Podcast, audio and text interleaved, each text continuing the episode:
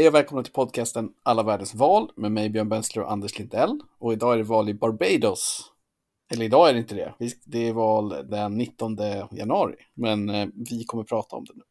Det har du ju redan sagt innan avsnittet Anders, att det är det mest positiva överraskningen du någonsin har stött på. Av alla länder jag liksom börjat sätta mig in i så tycker jag Barbados, alltså det har funnits mycket eh, och många små kuriositeter. Så jag hoppas att vi kan förmedla dem här på ett, eh, på ett roligt sätt. Ja, vad ska du börja med? Vad är det för val då?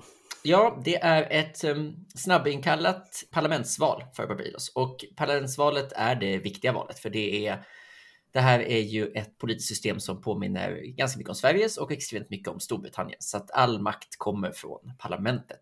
Så att parlamentsvalet kommer att avgöra, liksom, det avgör verkligen hela styret. Eh, och man är ju sen, man är ju nyligen en republik, men presidenten är inte direkt vald av folket utan en indirekt position, också den från parlamentet. Så att det är verkligen um, ja, man väljer allt som är viktigt helt enkelt. Och eh, generellt så är val, valen i femårsmandatperioder och det är tre och en halv års, tre och ett halvt år sedan senaste valet 2018. Så att det är liksom inte jättetidigt in i mandatperioden, utan det hade ganska snart varit till dags. Men ofta så gör man så att man låter de här fem åren gå innan man kallar, så att det uppfattas verkligen som ett som ett snabbinkallat eh, extra. Ja, det, är, det är ett snap election helt ja. enkelt. Och vi kan komma mer, jag tänker på slutet så kan vi komma lite mer till, för det är ju av väldigt politiska skäl som det tillsätts. Det finns inget så här som har hänt eller någon som har avgått eller någon kris som man bemöter med här, utan det är premiärministern som har bestämt att eh, det ska vara ett, ett val nu på grund av ja, hennes idéer. Så att det, det kommer vi in till in på senare. Men vad har du för system då? Det är 30 platser va, i det här eh, parlamentet som var, så det är som ett kommunfullmäktige. Ja, precis. Det är som ett kommunfullmäktige i en, i en mellanstor eller liten svensk kommun. Eh, 30 platser som ju då väljs på det brittiska sättet. Alltså man, det är ett parlament med två hus där det ena huset är ett överhus som är tillsatt indirekt eh, och det andra är ett underhus som, som väljs då i enmansvalkretsar. Så att eh, det är 30, 30 små valkretsar över ja, hela den här ön som Barbados är. Och överhuset tillsätts på ett ganska konstigt sätt. Det tillsätts med eh, att det är liksom tre personer som tillsätter platserna i överhuset. Presidenten tillsätter sju stycken, eh, premiärministern tillsätter tolv stycken och två tillsätts av oppositionsledaren som alltså är en liksom väldigt, väldigt formaliserad position. här. Det gillar jag direkt alltså. Ja, det, det är ju väldigt, eh, av de valen vi har pratat om så är det ju Kanada som har det också. Alltså att man har den här, den här funktionen med liksom ett skuggkabinett, liksom att man förväntar sig en oppositionsledare som verkligen liksom skuggar premiärministern och är som någon slags liksom låtsas premiärminister som också har sin så här skugghälsominister och skuggfinansminister och så där. Det finns ju liksom kan man ju säga informellt att det finns i Sverige också på så vis att man ofta kan tänka sig ungefär vem som hade blivit oppositionens finansminister och statsminister och så där. Men här är det ju en helt egen position där man kanske har liksom en annan lön och har en viss konstitutionell makt här uppenbarligen och så där. Eh, I vissa länder så har man ju till och med liksom ett eget residens för oppositionsledaren så att det verkligen är formaliserat. Så har vi ju inte i Sverige. Men det om det, men det gör ju också att, att det här underhuset då får ju en väldigt, eh, ja det blir ju ett, ett tvåpartisystem kan man säga. Jag kommer med på partierna sen. Det blir ju också en, en liksom väldigt, så det blir väldigt tydliga majoritetsförhållanden. Barbados har alltid haft ett parti med väldigt tydlig majoritet. Man har aldrig haft en koalitionsregering. De har ju också en väldigt liten då politisk elit. Eh, man har de här 30 platserna i parlamentet eller underhuset och sen är det 20 eh, det, personer i överhuset. Ja. Och eh, ministrar i Barbados regering måste komma från något av de här husen. Så att, eh, och en regering är inte jätteliten, så det, det, det, är lätt att gissa nya ministrar. Kan man säga. Nej, men det bor ju 300 000 på ön, så att det är mm. ganska få folkvalda i relation till storleken. Ändå. Ja, ja. Eh, vi kan också säga att Barbados har en jäkligt liten yta. Vi försökte hitta en lämplig jämförelse, men hittade ingen. Men det är 430 kvadratkilometer, vilket ju är väldigt lite. Mycket, mycket, mycket. Vad sa vi? Det, det var tre gånger så stort som Fårö om ni har varit där på, på Gotland. Ja, en dryg tiondel eh, av Gotland. Det hade varit typ den tredje största ön i Sverige om det låg här. Ja, men det hade det varit. Typ. Och eh, vad har vi då på Barbados? Jo, men ska vi dra lite om deras bakgrund och lite ja, sådär, vart, vart de är och varför de är där? Jo, Barbados är ju då en brittisk koloni, som vi redan har sagt också, man hade kunnat lista ut av hur valsystemet funkar. Eh, och Barbados var egentligen inte intressant som koloni för spanjorerna och portugiserna som var där först, men britterna koloniserade ön 1627. På 1600, mitten av 1600-talet och framåt så händer något som har enorm betydelse för britterna, som har enorm betydelse för världens utveckling och som har enorm betydelse för Barbados. Och det är att man inser att på öarna, i, där Barbados är den första, i Västindien så kan man odla socker och producera den med hjälp av eh, arbetskraft från Afrika. Så här drar man ju då igång det som kallas för triangelhandeln och som Nej. egentligen är det som bygger den eh, ekonomiska värld vi har idag. Det är den första byggstenen liksom i det här. Och, här, här arbetskraft är ett väldigt... Eh, ja, slavarbete. Men, slavarbete från Afrika. Ja. Och den här sockerhandeln, den är då alltså så lönsam att, att Barbados troligtvis är världens mest värdefulla kvadratmeter mm. under hundra år. Och för britterna så är de här sockeröarna mycket mer värdefulla än vad USA är. När USA lämnar eh, britterna med sin revolution så är det, det viktiga för dem är ju då att det är mycket viktigare att säkra de här öarna med sin sockerproduktion. För det är otrolig mängd välstånd som genereras där. På ett sätt så kan man ju säga att det är på Barbados som den ekonomiska liksom, värld vi har idag. På ett sätt är en oerhört viktig grundbyggsten i det. Mm. Det är ju det alltid liksom, intressant. Och i mitten av 1700-talet så fanns det ungefär 20 000 vita ägare på ön av plantage och 60 000 slavar. Mm. Och för att administrera ett sådant samhälle där en väldigt klar majoritet av människorna är slavar så behövs det ju ett väldigt spännande socialt system för att kontrollera det och man är hela tiden rädd för eh, uppror och revolter och så vidare. Och ett sånt kommer och där har vi en hjälte i dagens Barbados som heter Bussa som ledde ett uppror år 1816. Eh, det slogs i och för sig ner våldsamt av markägarna, men var en av många uppror på liknande öar runt i Karibien som gjorde att britterna förbjöd slaveri. Inte för att det nödvändigtvis blev jättemycket bättre för slavarna direkt efter det, men Nej, det var väl många som liksom fortsatte med då vansinnigt låga löner under väldigt liknande förhållanden. Liksom. Mm. Så många började ju migrera, så många som möjligt, och eh, befolkningen började sjunka under 1800-talets andra hälft och mm. in i 1900-talet. Men Bussa är, ett national, är en av tio national heroes från Barbados, Anders. Mm. det här gillar ju du, för att den senaste national heroen är ju Rihanna. Eh, som sångerska. vi nämnde lite i, precis, som vi nämnde lite i föravsnittet där. Att det blev, det blev lite uppmärksammat. Det, det blev lite feltolkat vissa. Det var så att nu är Rihanna statschef i Barbados. Typ. Men eh, eh, exakt, hon är den senaste. Och hon är en av två levande. Ja, precis. Men då känner jag ju att om du är tvungen att välja Bussa eller Rihanna, vem, vem tycker du, vem håller högst där? Men jag tycker det är mycket roligare med hela med relationen de har till Rihanna. Alltså att hon på något sätt eh, är så, och är så ung och ändå någon slags levande eh, liksom ikon. På. De, har ju också, de har ju också gjort nationell helgdag av, eller, eller åtminstone nationell uppmärksammad dag eh, på hennes födelsedag. Så man firar ju också Rihanna. Men vad är hennes relation? Är hon född där eller? Jag ja, ja, hon är född på. Hon är född på okay, okay. Så hon är deras mest framgångsrika export kan man säga? Ja, det får man, det får man verkligen säga. Och hon är då en av två levande eh, sådana här nationalhjältar. Den andra är Garfield Sobers Eh, och det, han är ju då, har ju en koppling till en, en annan stor liksom, kulturell företeelse på Barbados, nämligen eh, cricket. Så han är deras, deras bästa cricketspelare genom tiden. Ja, och det är ju mäktiga grejer för, eh, för den som inte vet, Barbados spelar då cricket under manteln som är The West Indies. Mm. Som har vunnit motsvarande VM i cricket på 60-talet och revolutionerade relationen mellan England och sina gamla kolonier på så sätt att helt plötsligt kommer de hit Karibien och spöar oss i våran sport. Det var soul searching i Storbritannien. Ja, ja. Det var väldigt, väldigt stort på 60-talet. Att den före detta kolonin liksom åkte till England och vann i nationalsporten.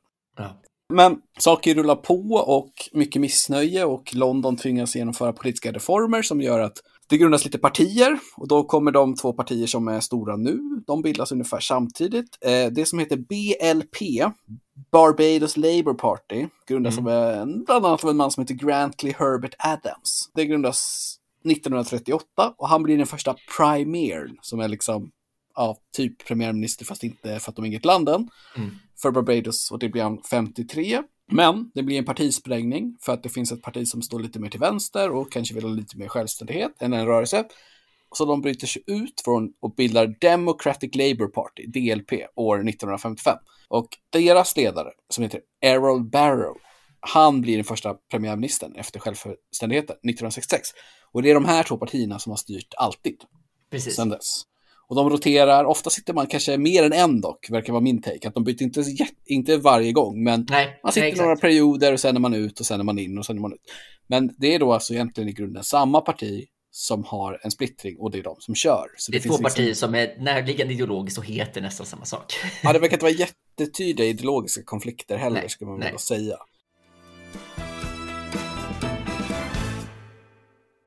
Och sen det stora som har hänt är ju att man har ju lämnat Storbritannien då. Mm. Utan att genomföra en folkomröstning om det här. Och det är lite intressant. Ja, men och då kan man, alltså man har ju lämnat två gånger. Dels först blev man ju självständigt på 60-talet, typ, eller hur? Eller? Ja, 66. Ja, okej. Okay. Och sen, och då blev man ju självständigt på så vis, men behöll ju liksom Queen Elizabeth. Queen Elizabeth som, och det har ju många, det har ju liksom Australien och Kanada också. Alltså det hade man inte ensam om. Och så hade man istället då som någon slags liksom de facto president hade man ju sån här generalguvernör, precis som man har i, mm, ja, i Kanada. General. Exakt. Det har funnits liksom flera rörelser mot det här och framför allt, och det är här som så här slaveriet blir liksom viktigt, alltså att det finns ju en ganska så här, sårig relation till Storbritannien eh, också, även om man ju också är liksom ekonomiskt eh, jättenära och så där, som ju gör att det handlar inte bara om så här att ah, men vore det inte bättre att typ ha vår egen valda eh, statschef, utan det har ju också funnits en känsla av att men det är faktiskt viktigt att vi typ gör upp med den relationen.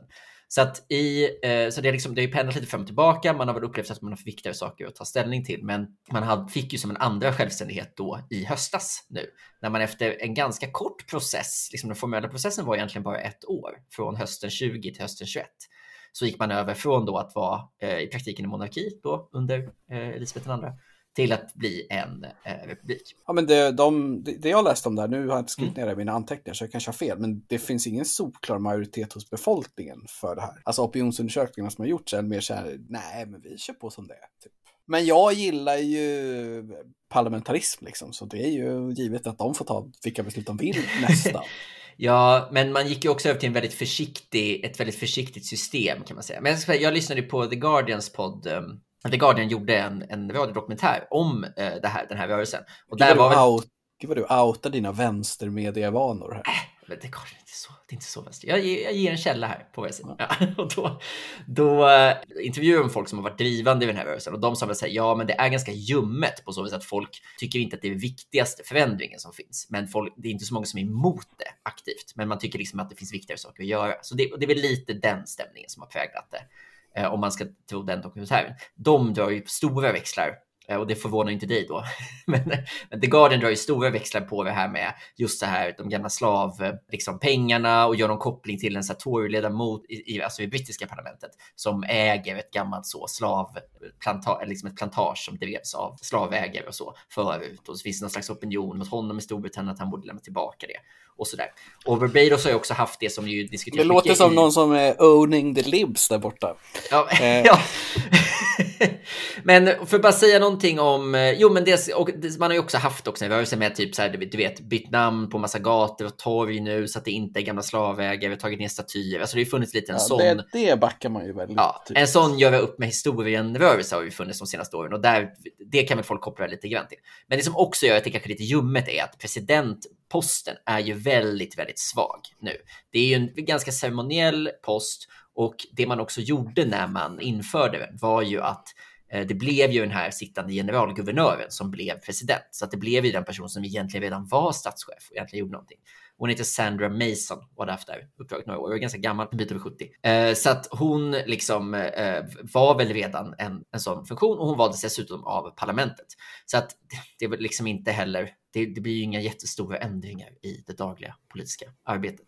Däremot så tycker jag att det blir intressant nästa gång de ska välja, därför att de har valt ett ganska konstigt valsystem för president, där man 90 dagar innan presidenten ska väljas så måste premiärministern och oppositionsledaren var, bli överens om ett namn. Om de inte blir det på de första 30 dagarna, då får de själva eh, liksom lägga fram kandidater mot varandra och sen ska det på något sätt väljas enhälligt, är tanken. Så att det är eh, liksom så fort det inte finns en så här självskriven kandidat som det fanns den här gången så kanske det här systemet visar sig vara lite svagare än de hade tänkt sig. Ja, nej, det blir intressant att följa samtidigt. Kanske. Eller så kanske de bara går över till att ha en direktvald president i framtiden. Ja, Vem vet. Mm. Men om vi ska gå in på eh, vad som är läget nu då, så mm. har vi en väldigt intressant premiärminister som kommer från eh, det liksom ursprungliga partiet då, som, vi, som heter eh, BLP. Som BLP, precis, jag tappade mm. dem där. Eh, Mia Motley heter hon och hon mm. vann då valet 2018. Och vad ska du, du kan ju dra lite om valet 2018 och om henne och sådär, för hon är då första kvinnliga premiärministern och känns som liksom, ja, min bild är att det här är fan en av världens vassaste politiker, eller? Ja, men hon, hon blev faktiskt lite så här mini-uppmärksammad under COP26 här i Glasgow där hon höll ett så här, tal som folk gillade. Och det är ju alltid de här stackarna, stackars öländerna har ju lätt att liksom koppla sig själva till klimatkrisen. Eh, men hon är, Mia Motti är en superveteran inom Barbados politik. Hon blev minister redan som 29-åring i början på eh, 90-talet och haft flera liksom, ministerposter sedan dess när BLP har haft makten. Så att hon är liksom en stark insider inom Barbados politik hon var partiledare i opposition när man gick in i valet 18. Då från en, från en position där man var ganska stora men inte, inte hade majoritet. Och BLP vann då eh, valet. Men inte bara, alltså de inte bara tog tillbaka makten, utan de vann varenda av de 30 valkretsarna. Och eh, det här, här blir ju tydligt hur det kan gå med ett sånt här, med ett uh, first past the post system. Liksom. Och då ska man säga att det, här, det, är inte, det är inte så extremt, för det var också ett vansinnigt bra valresultat. Man fick alltså 73 procent av rösterna. Uh, och, men, men det blev ju ganska dråpligt då att man vann varenda enskild plats i parlamentet. Och, då, och, där, och de andra partiet, då, DLP, gick från att ha makten till att helt och hållet utraderas som parlamentarisk kraft. Det, det känns ju... lite så här, lite även som jag som gillar de här typen av system som, jag tycker att de har liksom vissa förtjänster så känner jag att det här är en för extrem version. Att ja. liksom utplåna hela oppositionen. Det, det kan inte vara bra för något demokratiskt system att inte ha någon opposition i parlamentet. Nej. Men det fixade ju en snubbe åt oss, eller hur? Ja, precis. För det som då händer, eftersom de har det, de måste ju ha en sån här oppositionsledare, eller de måste inte, men de har ju den formella positionen. Så att efter, efter knappt år med den här rörelsen, då går en av, ehm, eller med den här situationen då, med, med ett helt enigt parlament, då går eh, en, en, också en annan veteran i BLP, Joseph Atterley, som en gammal så här, biskop eller präst på något sätt han, han, har suttit, han hade suttit i parlamentet nästan 20 år och han är så här, han bara, men vänta, om jag blir independent, då är jag ju oppositionsledare, för då är jag ju eh, den enda. Ja, han, han lämnade en vecka efter valet, inte ett år. Ja, det var så, okej. Okay. Ja, ja. Han, han bildade det här nya partiet efter ett Ja, just det, så var det, precis. Okej, okay, han, han agerade snabbt. Och jag för då blev han först... oppositionsledare och då fick han högre lön. Ja, precis. Han fick högre lön. Han fick ju också möjligheten att utse två eh, ledamöter i eh, senaten. Så att hans parti då, som han har bildat, People's Party for Democracy and Development, de har ju alltså fler eh, ledamöter i senaten än vad de har i underhuset, eftersom eftersom det är han som har tillsatt dem. Så det är då eh, den liksom formella oppositionen är då det här partiet som väl ideologiskt kan beskrivas som också, det är ju också då uppenbarligen närliggande BLP, där socialdemokratiska typ kallar de det sig. Men såklart då med lite mer kristen, det är väl det han har sagt uttalat att det ska vara mer. Ja, han är ju en pastor. Exakt. Det gillar vi också i den här podden. När, vi, när prästerna går in i politiken. Och Barbados är ju ett väldigt, väldigt religiöst land. Det behöver inte vi prata så mycket om, men det är väldigt tydligt att det lever kvar. Man, det finns jättemycket kyrkor, en jättestark. Mycket olika typer av kyrkor också, så här ja, frikyrkogrejer. Protestantistiskt liksom. Ja, stark religiös tradition. Men man har då tre partier nu för att summera. Ett parti som har 73 procent av folkets stöd och 100 procent av mandaten, eller då, men sen inte har det nu. Ett parti som har ett mandat, men 0 procent av folkets stöd, eftersom de inte fanns senast gången folket röstade. Och sen har man ett tredje parti som har 22 procent, vilket ju inte är jättelitet i ett parlamentariskt system ofta, men noll mandat. Ja, det blir väl näst störst i Sverige på det. Typ. Ja, precis. Och bara för att knyta upp parti eller persongalleriet här så har ju även DLP då, det största oppositionspartiet sett till befolkningen, men tredje största sett till platser i parlamentet. Eh, de har också bytt partiledare nu till eh, en kvinna som heter Verla de Peisa. Ja, det är så... två kvinnor som går upp mot varandra. Det är precis, så i praktiken är det två kvinnor som går upp mot varandra och eh, en, kvinna, en kvinna som är statschef. Och alla är liksom först på sin post. Det är, det är nog en tydlig utveckling får man säga. Det som är intressant som du sa, det här med att så här, det kan uppstå problem med när man inte har en, en opposition. Det är ju kanske lite det som har hänt här om man ska tolka varför vi har val nu egentligen. För som jag nämnde så är ju det en väldigt, är det en väldigt politisk idé. Det är liksom inget som, det är inget som tvingar dem, det är inget som är viktigt. Och det är ju helt enkelt att Mia Motley med 29 av 30 mandat i parlamentet inte är liksom nöjd med det politiska samtalet i Barbados. Så att några dagar före nyårsafton, den 27, så gick hon ut och liksom i ett, i ett tal till folket sa att liksom, men vi mår, liksom, vår politiska klimat mår inte bra just nu. Det är liksom konstigt. Hon kallar det för silly season, vilket för oss fotbollsälskare betyder något helt annat. Men, men hon beskriver det som någon slags, alltså att det är någon slags stämning just nu där folk liksom inte riktigt klarar av att sätta landets intressen först och liksom där folk ljuger och överdriver och liksom jag fattar inte, jag såg ju hennes tal, eller de mm. minuter du sa att jag skulle titta på. Jag ja. såg inte alla 20 som du. Och även när jag läser vad oppositionsledaren säger, så jag tycker ändå att det inte är solklart varför de måste ha det här valet nu. Nej, riktigt. nej Utan det är verkligen, jag tittat För om... mig framstår det som ett power grab lite. Ja, men varför gör man ett power grab när man har grabbed all the power? Alltså hon har ju all makt och hon tar upp det själv och säger också att så här, hon bara om jag bara, ja, men det här får man ju också säga då. Det är klart att hon är ju vinklad såklart i det här, men det hon säger i det här talet är att så här, om jag bara hade Eh, sett till mitt partis intressen, då hade jag ju såklart bitit ihop, klarat av pandemin, hoppats att det gick bra och från en position med extremt stor majoritet försökt vinna valet om ett och ett halvt år istället. Men enligt henne då så behövs det av två skäl eh, det här. Det ena är det, det, liksom, det tydligaste är väl att så här, ja, men det var inte pandemi 2018 när hon valdes och nu är det en del jidder om pandemihanteringen. Och då vill hon kunna vara så här, ja men nu går jag till val på att få fortsätta med den här hanteringen. Omikron är här för att stanna och under den tiden vill jag kunna hantera det med ett starkt mandat.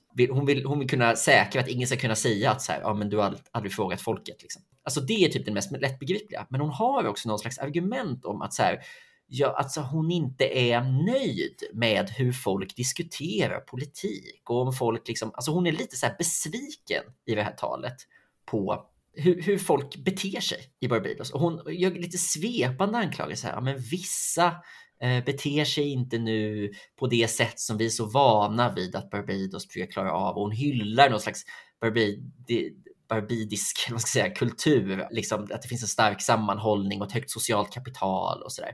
Så att ja, det är, det är en ganska speciell, ganska speciellt eh, tal. And that is why I believe that it is so vitally necessary, my friends, right now, to end this silly season. Because if you ask me after 30 years, what is the greatest virtue that this country has? It is the trust and the social capital. The behavior that I'm seeing emanating from certain quarters and certain positions of influence in this country, they're not consistent with who we say we are and who we know ourselves to be. Har du sett något vad oppositionen tycker om att det ska vara val? Då? Min bild är att de är negativa. Ja, ja men de är. Och den här Tepesa, eller Pesa, eh, har uttalat sig negativt. Och hon menar ju typ att Motti försöker liksom skrämma upp folk eh, och skapa någon slags panik. Och att det är, alltså, lite är ju så stark att de säger there is no, no intention to endanger the life of our citizen while they exercise their democratic rights. Alltså, hon tycker att det är lite så här, ska vi ha val nu?